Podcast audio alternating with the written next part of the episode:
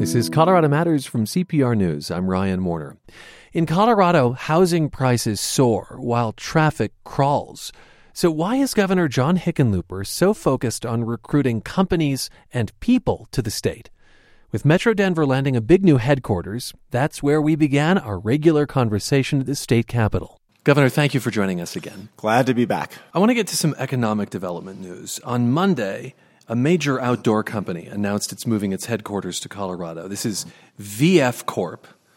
I imagine a lot of people did not know what VF Corp was before this, but it's the parent of brands, including North Face. VF plans to move 800 jobs to Colorado starting next year. It'll get up to $27 million in state tax incentives. But this deal has made some folks in northwestern Colorado really unhappy because one of VF's companies, Smartwool, is already in Steamboat Springs. And under this plan, Smartwool and 70 jobs move to Denver. So here's what Routt County's economic development director just wrote to us. The governor and his administration talk about spreading the wealth and supporting rural Colorado, but families in Routt County are reeling from this news as their jobs and livelihoods are up in the air. What's your response to that? Well, first, you got, you got to understand that VF Corporation was looking at reconsolidating, moving their headquarters somewhere. So we were in a very competitive battle with Portland, Oregon.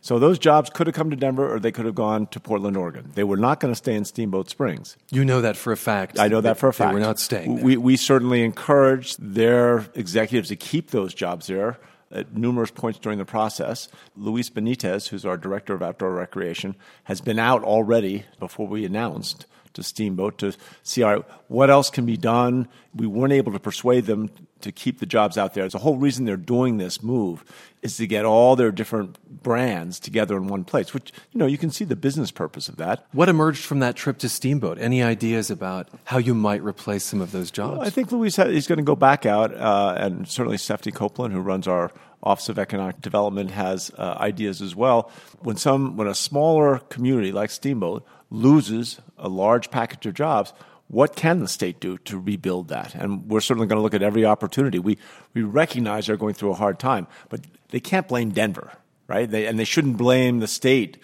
for making sure those jobs at least stayed in Colorado. They were going to leave Steamboat no matter what. The company had made a, a decision.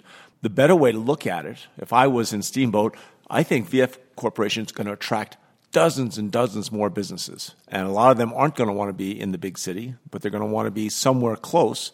And I think those are the kinds of businesses that are more likely to go to Steamboat or Grand Junction or Ridgway or wherever. The outdoor recreation industry favors rural parts of states. We're seeing some of that in Grand Junction these days. Yeah, and I think Montrose. I mean, this is a $32 billion market value company. This is going to be the largest market value company uh, in terms of an operating company that we have in Colorado.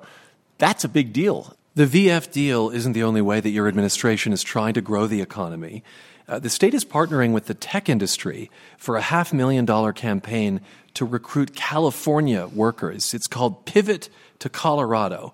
And they've placed billboards in Bay Area subways saying things like, hack your career, innovation and elevation, and time to reboot.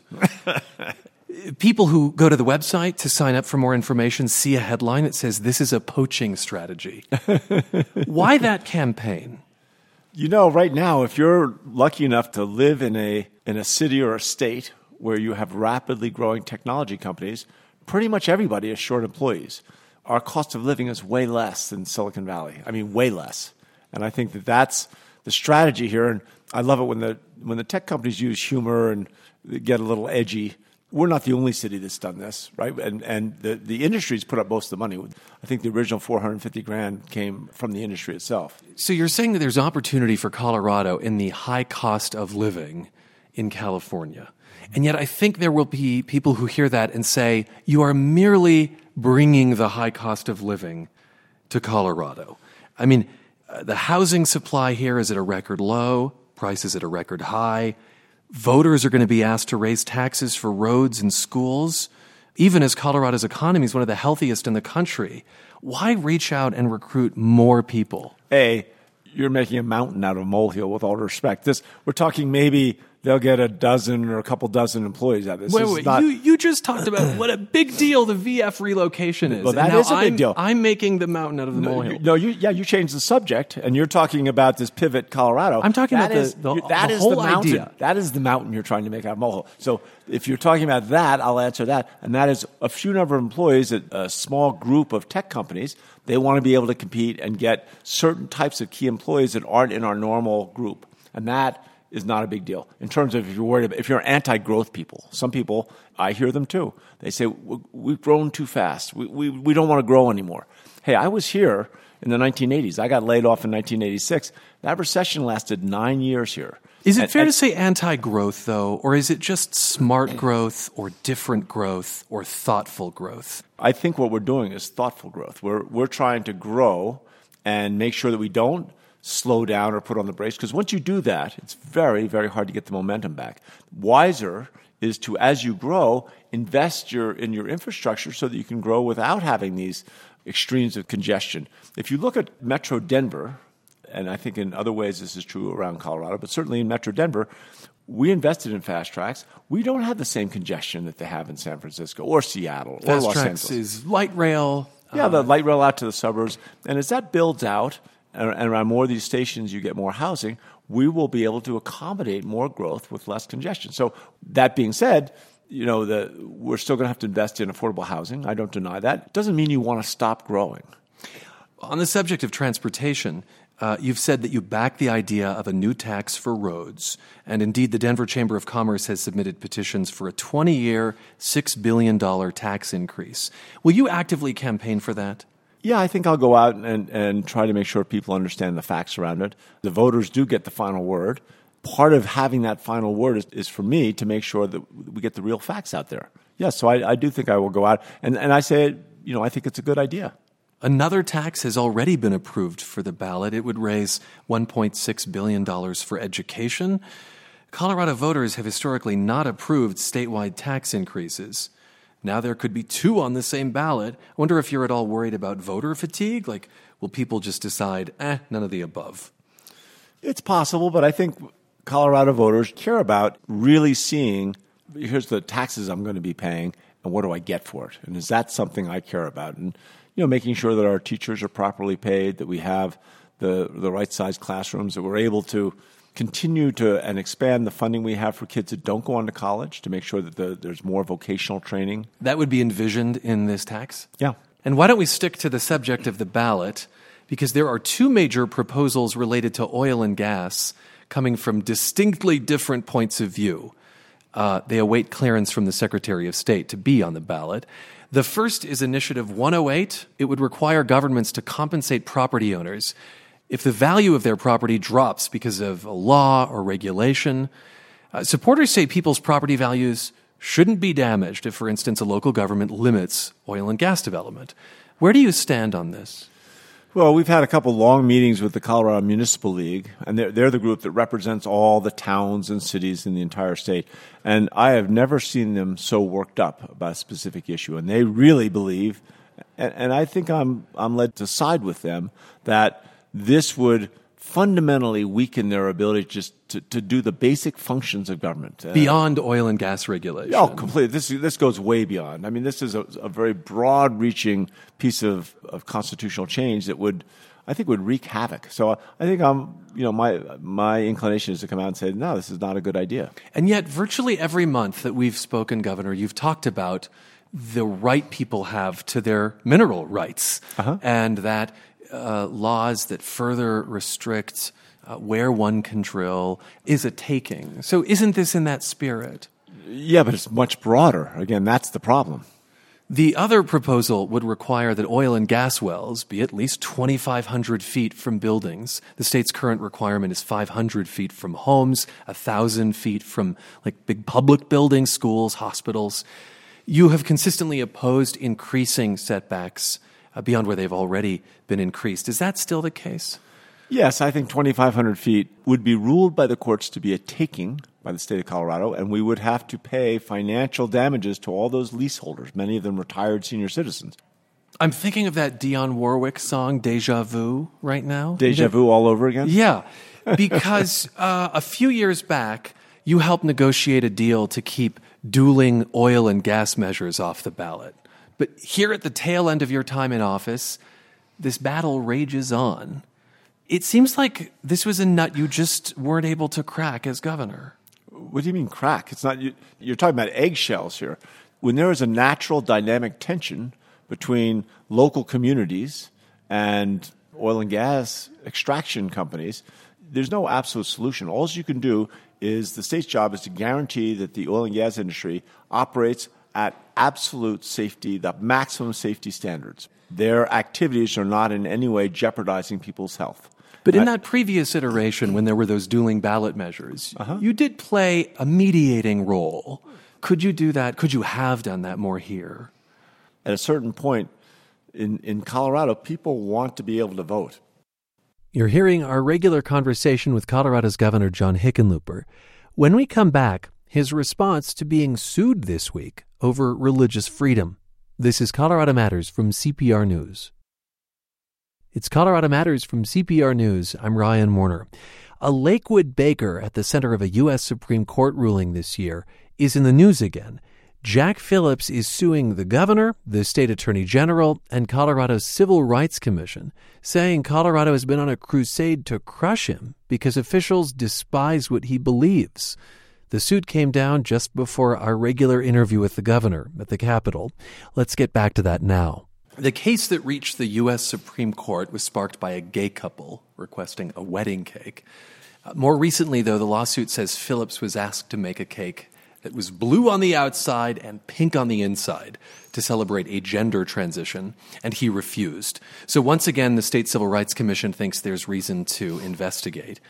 Phillips' lawsuit says the new investigation amounts to religious persecution. I wonder if I could get your comment. I believe, and I think almost everyone in Colorado believes in freedom of religion and freedom of expression. But just because you don't agree with someone's religion, I don't think means that you should be able to deny them service or deny them goods. That doesn't seem American. It doesn't or seem Coloradan. If not their religion, maybe their homosexuality or their gender, something like that. Right, exactly. Uh, when the Supreme Court ruled in the wedding cake case, uh, known as the masterpiece decision, Justice Anthony Kennedy based the ruling on what he said was religious hostility by the Civil Rights Commission. Uh, Kennedy wrote the commission's treatment of his case has some elements of a clear and impermissible hostility toward the sincere religious beliefs that motivated his objection. Uh, his being Jack Phillips. Do you think all of the people who come before the Civil Rights Commission get a fair shake?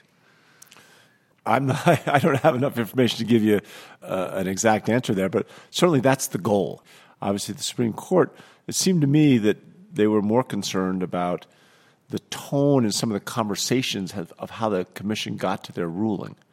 So maybe this case will, maybe that tone is not there. Maybe that this was a little more w- without any of the emotion. Don't artists have a right to say, I don't want to make that expression? Again, this is what the Supreme Court has to decide. But if you're making someone a a cake, right? Or, or, or you're making a bicycle. It's a something that you do every day for a broad cross section of people, right? And it's open to the public. I don't think there should be bias involved of who you choose to serve and who you don't. Should you be forced to make a cake with a swastika on it? Again, I'm not sure how that is worked out in terms of the courts. I'm not a lawyer. That's certainly not a religious belief, but it is certainly uh, under many categories considered a hate message. All right, a different topic. In 2013, your corrections chief, Tom Clements, was killed by a former inmate, and you've established a couple of awards in his honor. Uh, this year, one of them went to a program that makes it easier for veterans to get professional licenses and credentials so that they can more quickly become architects, engineers, nurses. Uh, why did you want to highlight that work in particular? almost every veteran made significant sacrifices just while they were in the service. And I think doing everything we can to make sure that they get as fair a shot as possible at you know building a, a dream that you know their version of the American dream. We owe it to our veterans to bend over backwards to give them to accelerate their success. We should be trying to do it. Uh, there was talk about you making a decision this summer whether to run for president? I'm so sick of this question. I wonder if you're as sick of it as I am. know, well, I don't get. uh, I'm not as sick as I am about marijuana. Everyone, if, if I'm talking to Not somebody, from using it, but from being asked by it, I'm guessing. I'll tell you the one question I'm most sick of is people asking me, "How's Colorado's experiment in marijuana?" Um, that's the worst. But this is a close second. Okay. and the answer? Yeah, to, we're, we're still talking about it and, and plugging away. Governor, thanks for being with us. Always a pleasure. Democrat John Hickenlooper is Colorado's governor, and we speak regularly at the state capitol. All right, back to that lawsuit filed by Lakewood Baker Jack Phillips. Again, this new suit came after a person who's transgender asked Phillips to bake a cake celebrating her transition.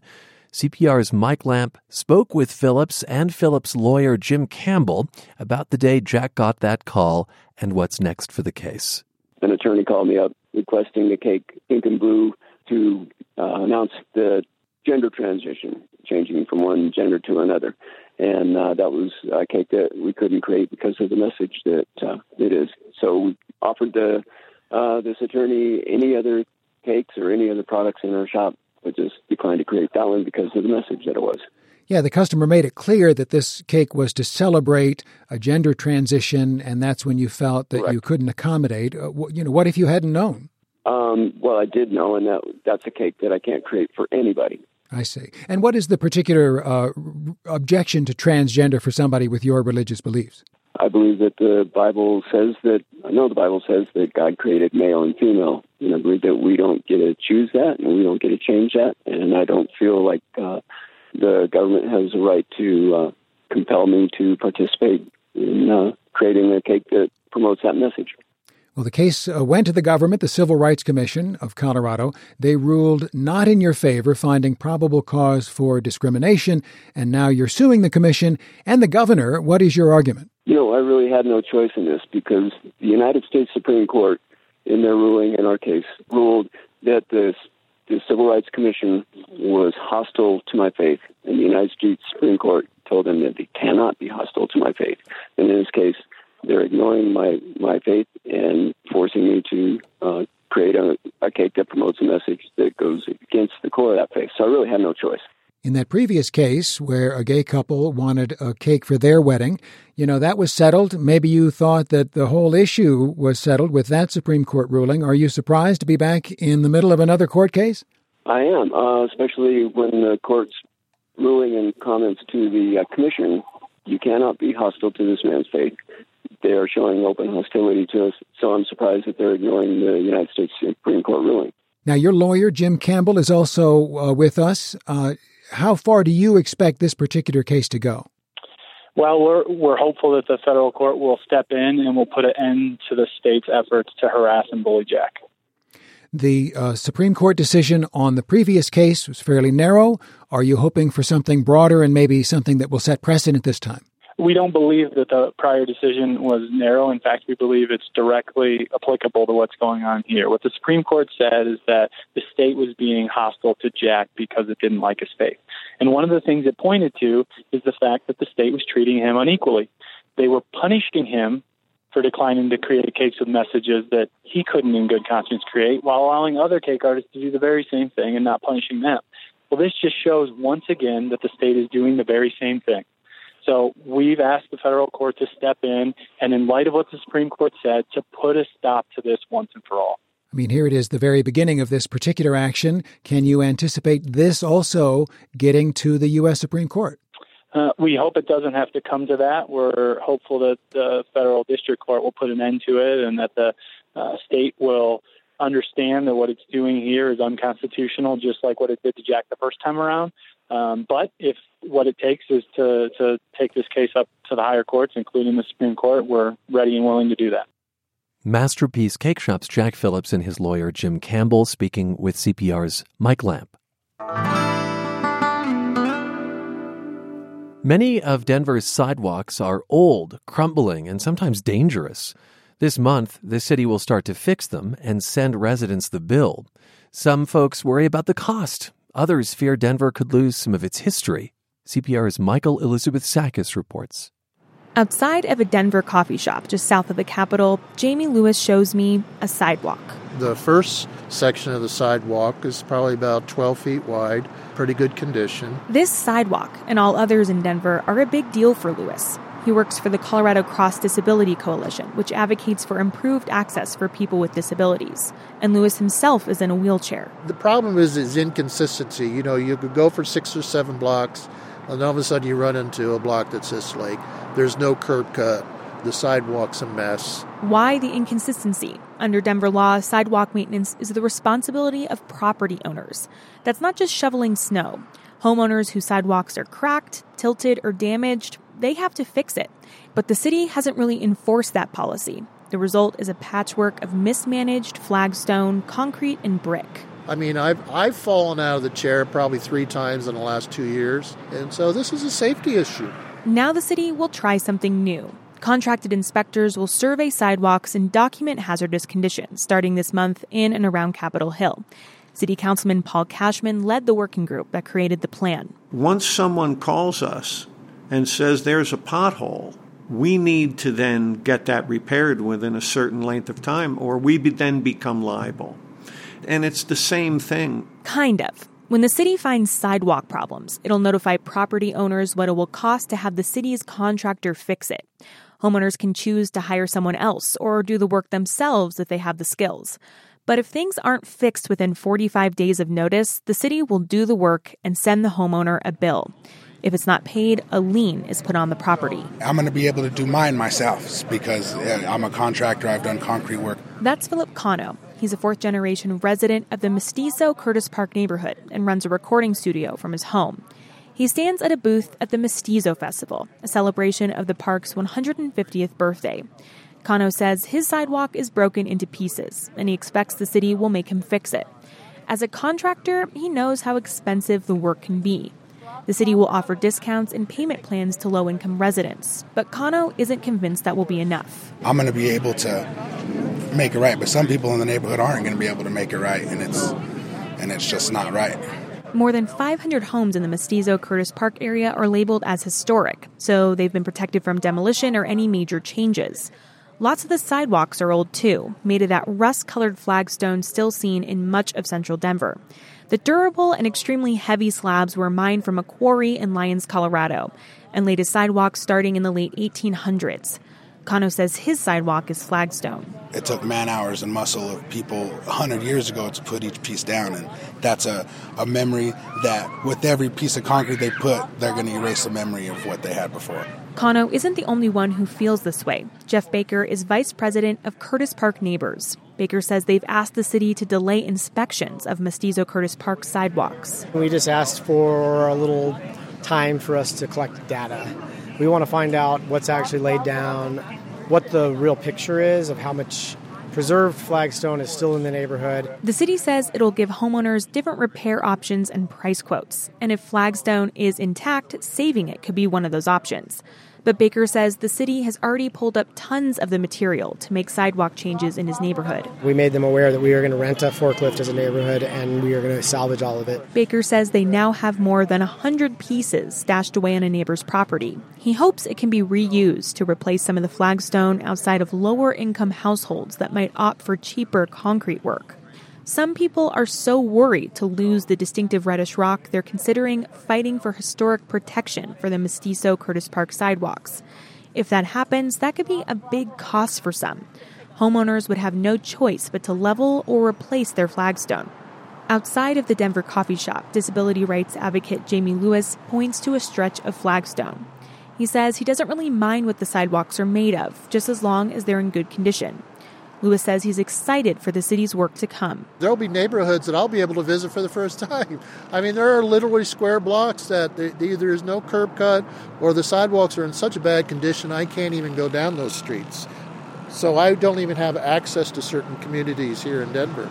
The city says repairs to the majority of homes will cost less than $1,000, but they admit that's an estimate. So is the amount of time they think the project will take to complete, around a decade with a current budget of $4.5 million. I'm Michael Elizabeth Sakas, CPR News.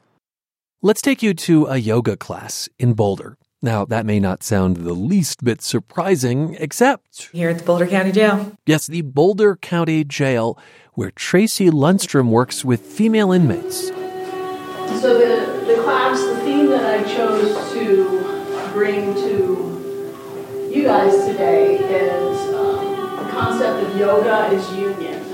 As long as they don't face disciplinary restrictions and aren't a threat to themselves or others, any inmate can take part. It is, says one woman, an acceptable way to escape. All the outside stuff, just, I'm away from that. And it's just me instead of me and all the outside stuff. Yeah, get away from everything. It just blocks everything else out because you're focused on that. So mentally, you're focused on that. Physically, you're focused on that and not everything going on around you. Tracy Lundstrom has spent the last six years volunteering at the Boulder County Jail. Now her time there is taking on a scientific bent. Hi, Tracy. Hello. You've been teaching yoga to women both when they're in jail and after their release. That's correct. And now you're doing formal research into the effects. More on that in a bit. But I'm wondering, why did you decide to do this in the first place? Well, um, my introduction to yoga was a very powerful introduction. Um, I actually started my first class in that room as an inmate back nine years ago. Right. Um, it was a very powerful experience that really I felt changed my life. And when I was released, I was able to connect to the woman, Nancy Candia, who taught the yoga classes. She brought me in and took me under her wing once I was released. And she gave me a scholarship to become a yoga teacher. And you wanted to pay it forward in some respects. I did. You say that yoga, at that instance, changed your life. Care to expound on that?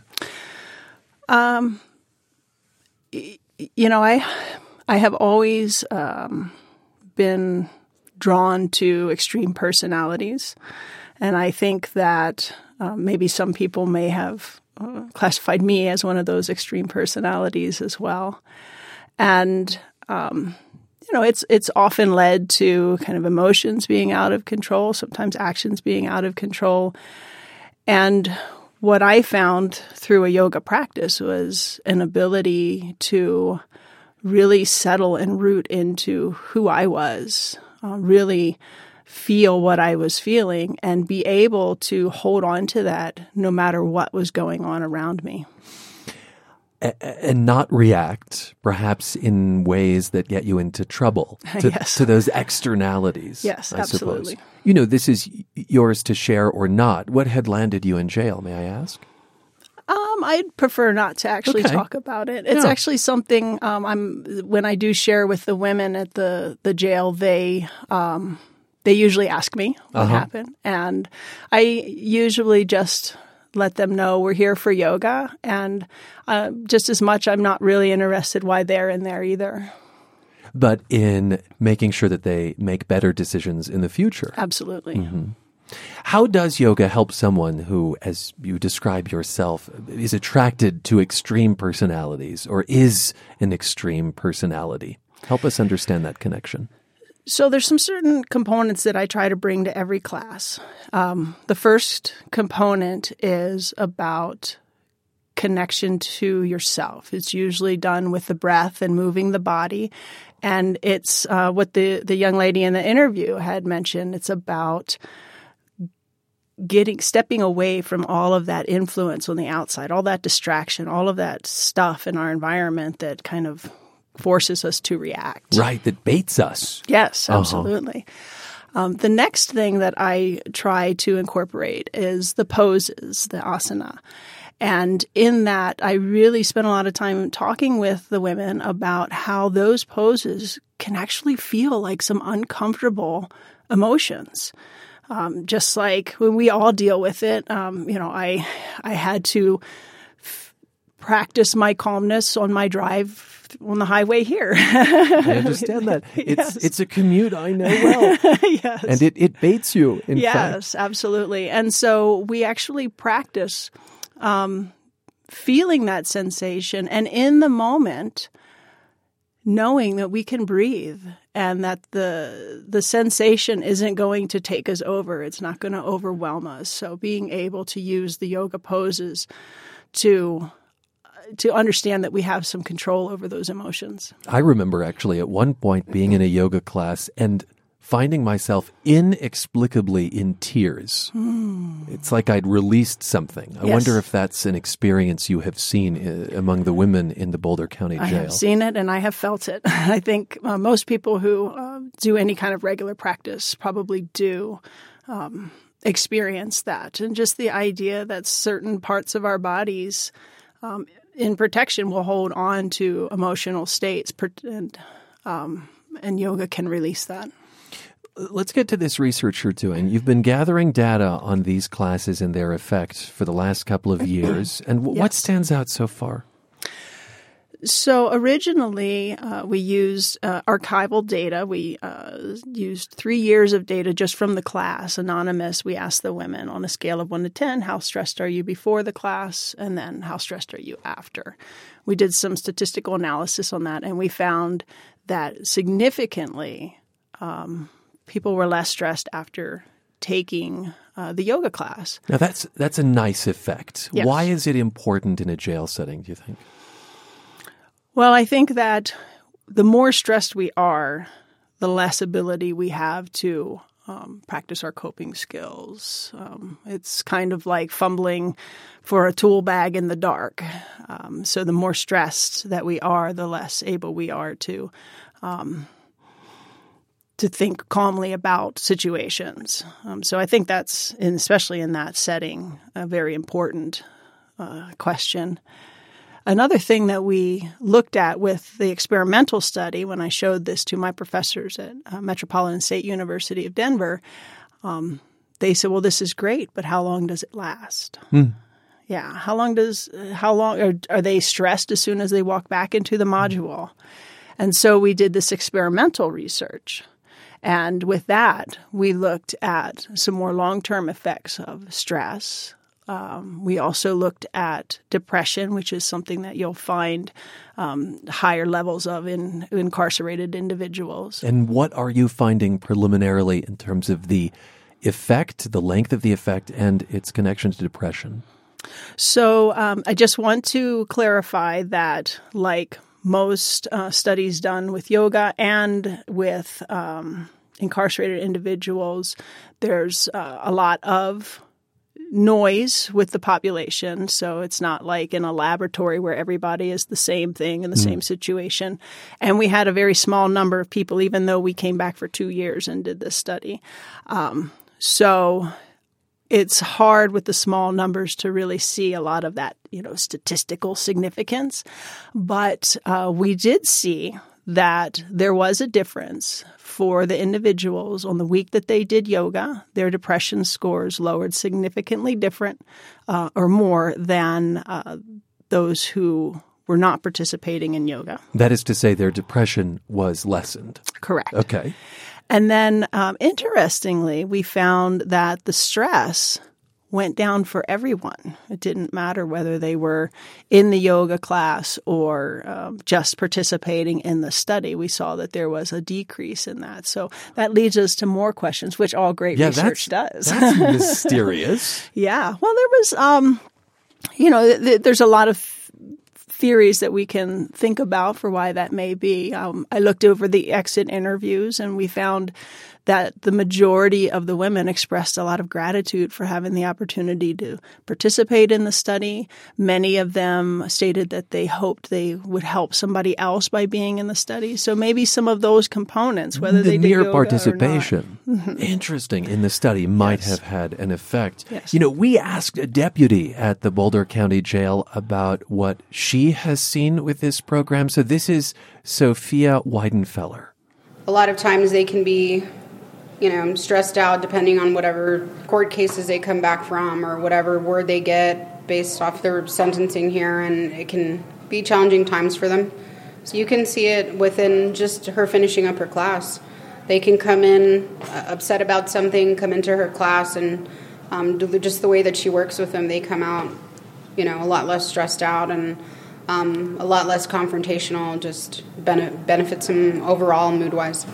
I think there's a really important point there, which is that many folks who are in jail are charged uh, with something but haven't been adjudicated. So they're pretrial. There is the stress of that chapter in their lives. Yes. So you're often connecting with them at that moment.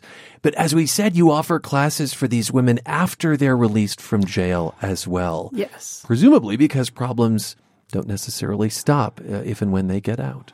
No, oftentimes people are returning to the same situations that they were in that led them there in the first place. And so, what we try to do with the class is give them some skills so that they have the uh, ability to respond differently once they're back in those situations. And then the reentry component, offering it in the community, allows them to have some access to continued practice um, so that they have that support as well. Now, you had to get approval for this idea. We asked Tim Oliveira, the support services commander at the jail, uh, if there was skepticism. What's interesting is our jail, we've had yoga going back maybe as far as 20 years ago. We've kind of always been on that outside edge of, you know, what are you folks willing to try? What do you think might work with our inmates? What Tracy's managed to do is she's put her own spin on it, she's put her own unique um, experiences on it and she's also been able to kind of show the effects, the impact of having yoga as a, as a tool for some of our inmates. Is your hope to get this peer reviewed and maybe have more programs in jails across the country? Oh, absolutely. Um, we are working on a manuscript um, with the, my professors. So even though I've graduated, um, we are still working on that and going through all of the, the details and all of the data so that we have a clear picture to present for the peer review.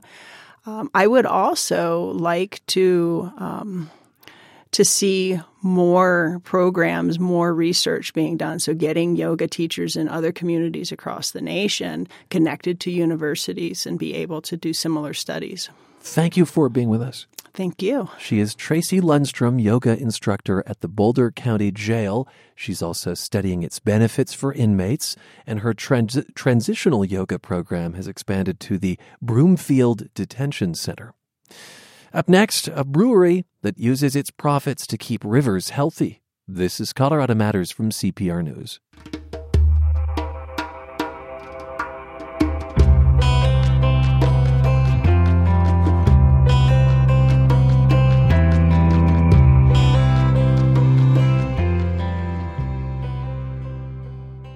On the western slope, there is a conservation project that boils down to this drink beer, help rivers.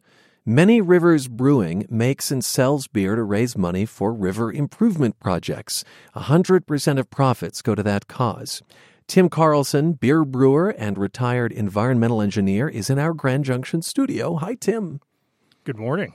I understand that your interest in rivers started early uh, when one that you swam in as a kid caught on fire. Tell me about that. Oh yeah, that's uh, that's an interesting story. Well, uh, I grew up in Northeast Ohio, and my grandparents had a farm, and I used to swim through a little stream and play in it. Um, you know, it seemed like days on end. And in June of '69, that river caught fire. It's the Cuyahoga River caught fire in Cleveland from a lot of uh, oil being dumped directly from refineries and and um, also from steel mills and other sources. And I was in my second year of college at that time in engineering and said, you know, maybe this is a good area I ought to get involved in. I mean, it's, you know, in my backyard. So yeah, that's what I did. Strange thing to think of a river catching on fire, but it's because so much of what was in the river was not water. um, yeah. Since then, you've spent decades working on waterway improvement projects. But why continue that work now through beer? I mean, why not cupcakes or T-shirts? that's a that's a good question. Um, so part of it is I have been working about 45 years uh, on river systems in one form or another, trying to keep them clean. And one of the things working with nonprofits is we find, you know, we, we discovered that a biggest the biggest problem we have in working on rivers is finding the money. And so a bunch of us, basically four of us, were sitting around a table eating pizza, drinking beer, saying, what could we do that could improve nonprofits' ability to access funding? And we said, why don't we do what Paul Newman does? Create a company uh, that makes a good product and then give all the profits away. Paul Newman, And- like he has the salad dressings. Yeah, and- exactly. mhm. You know, spaghetti sauce and so on. And you know, we did look at a number of projects, but you know, when you got a beer in your hand, it kind of goes, well, why don't we just do beer? Um, And of course, a, a we- key a key ingredient of beer is water. Yeah, exactly, exactly. Previously, you'd done everything from working to eradicate tamarisk on riverbanks to keeping pollutants out of water. What are some of the problems you're addressing now? Well, we're working with different organizations and communities. Our goal is to connect people to the river. So, for instance, the uh, Colorado Riverfront Foundation here in the Grand Junction area has a 30 mile trail system along the river that allows people to understand and and gain uh, further respect for the value that rivers bring to a community. They tend to be the lifeblood blood of the uh, uh, of the area. And so, I mean, that's you know an organization we support. We support other uh, groups um, in fundraising by providing beer to them, and beer brings people together and tends to open up their wallets. You've set up a foundation called Forever Our Rivers to distribute money, and uh, so far have donated, I think, about $20,000. You're also doing a partnership on a river in Arizona. Yes, we are. Two of our partners live down in the Verde Valley, uh, which is in central Arizona, and they um, are working with the Nature Conservancy with a farmer to convert alfalfa to uh, barley, which is used for making beer. And they were they're able to save about half the amount of water uh, being used for irrigating that crop, and also during the hot summer months, uh, where uh, barley doesn't need uh, water during that time period. Ah, interesting. A lot of alfalfa grown in that area. Is the idea that that barley would eventually make it into your beer? Uh, probably not because there's a big demand down in Arizona for uh, malted barley, but for the farmer, he had to have a market. So our two partners down in Arizona have built a malting facility. So it's called Sinagua Malt. And so we're connecting farmer to a um, uh, uh, a market, and then that market is the craft brewers in Arizona. And it's a interesting model that could actually be replicated in Colorado. You know, we're trying to save water. Uh, it's a big part of the uh, state water plan. Now, is it overstating this to say that, you know, maybe compared to alfalfa, barley is better to grow, but isn't isn't beer making a water intensive process? It is a water intensive process. You typically need three to seven gallons of water to produce a gallon of beer. Um, most, well, besides the water that goes into the beer, the other water is mostly uh, uh, cleaning water. Uh, you, you, the brewing operation needs a lot of water just to clean things. Huh. And that gets back in the river after it's treated, so it's not a consumptive use. That is to say, the water can be reused. That's correct. Uh-huh. I wonder, the Cuyahoga is a kind of famous story of environmental cleanup, right? I mean, now it's it's in much better shape. I wonder if you've, It- if you've swam in it, it's a it's an interest it's an interesting river because the fire um, was what brought a lot of the environmental laws uh, to fruition. They um, like the Clean Water Act, for instance, and but nowadays that area is considered a playground. Uh, that's where the uh, up end, upper end, you know, apartments and uh, entertainment is all happening. Is on the riverfront. It's a big draw, um, and it's clean. You know, it's now very clean, and and you know people flock down there. So it's been a you know it's taken 50 years to get to this point, but that's where the action is in Cleveland. Yeah, and we're seeing that in so many communities, really across the country, that riverfronts, which were once industrial and blighted and polluted, are now uh, returning to the lifeblood of these communities. Tim, thanks for being with us. I really appreciate the opportunity. Thank you. Absolutely. That's Tim Carlson. He's founder of Many Rivers Brewing in Grand Junction. Okay, I am currently covered in mosquito bites, and so is half our staff. The other half is sitting pretty. It made us want to answer an age old question Are mosquitoes attracted to some people more than others? So we asked Michael Weissman, Colorado's chief entomologist. There has been some research done on this, and there are some chemicals different people uh, exude, you know, in their sweat and such. But the main thing that attracts mosquitoes is carbon dioxide. So if you're a heavy breather, you're more likely to get mosquitoes coming to you than someone, say, who's a little more laid back. Weissman says the best ways to stave off bites haven't changed. Cover up as much skin as you can. Avoid being outside when mosquitoes are most active, so early in the morning and after sunset. But the very best way to avoid getting mosquito bites is to use a repellent. Some of the best repellents have DEET in them. It's a chemical that masks the smell of the carbon dioxide you're giving off so the mosquitoes don't know you're there. Weissman says climate change means longer mosquito seasons. In Colorado, it typically runs from late April through as late as October. But before you swat one away, consider this. Well, they're beautiful if you look at them under a microscope. Their bodies are covered with scales like a butterfly, and that forms patterns of scales that we use to identify them. Black and white are most common colors, but you've got gold and yellow, silver. I've seen tropical ones that are metallic purple and green, blue, all sorts of different colors. So it can be as pretty as a butterfly if you look at them close, but most people don't take the time to do that. As pretty as a butterfly. Probably not something you care about if you get West Nile virus. We're going to leave you today with music from Aretha Franklin. She died this morning of pancreatic cancer at age 76. Here's my favorite track from the Queen of Soul, her rendition of Skylark. Skylark, have you anything to say to me? Won't you tell me where my love Is there a meadow in the mist where someone's waiting to be kissed? Skylark,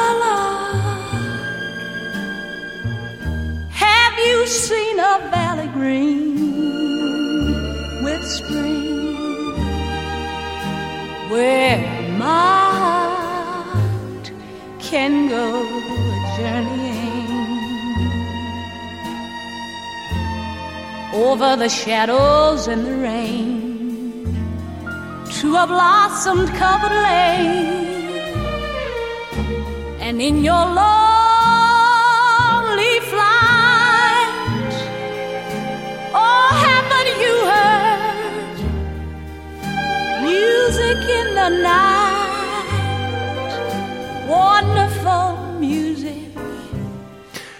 Rest in peace, Aretha. This is Colorado Matters from CPR News. crazy as blue, sad as a gypsy, serenading the moon.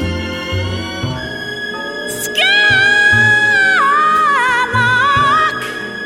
oh, I don't know if you can find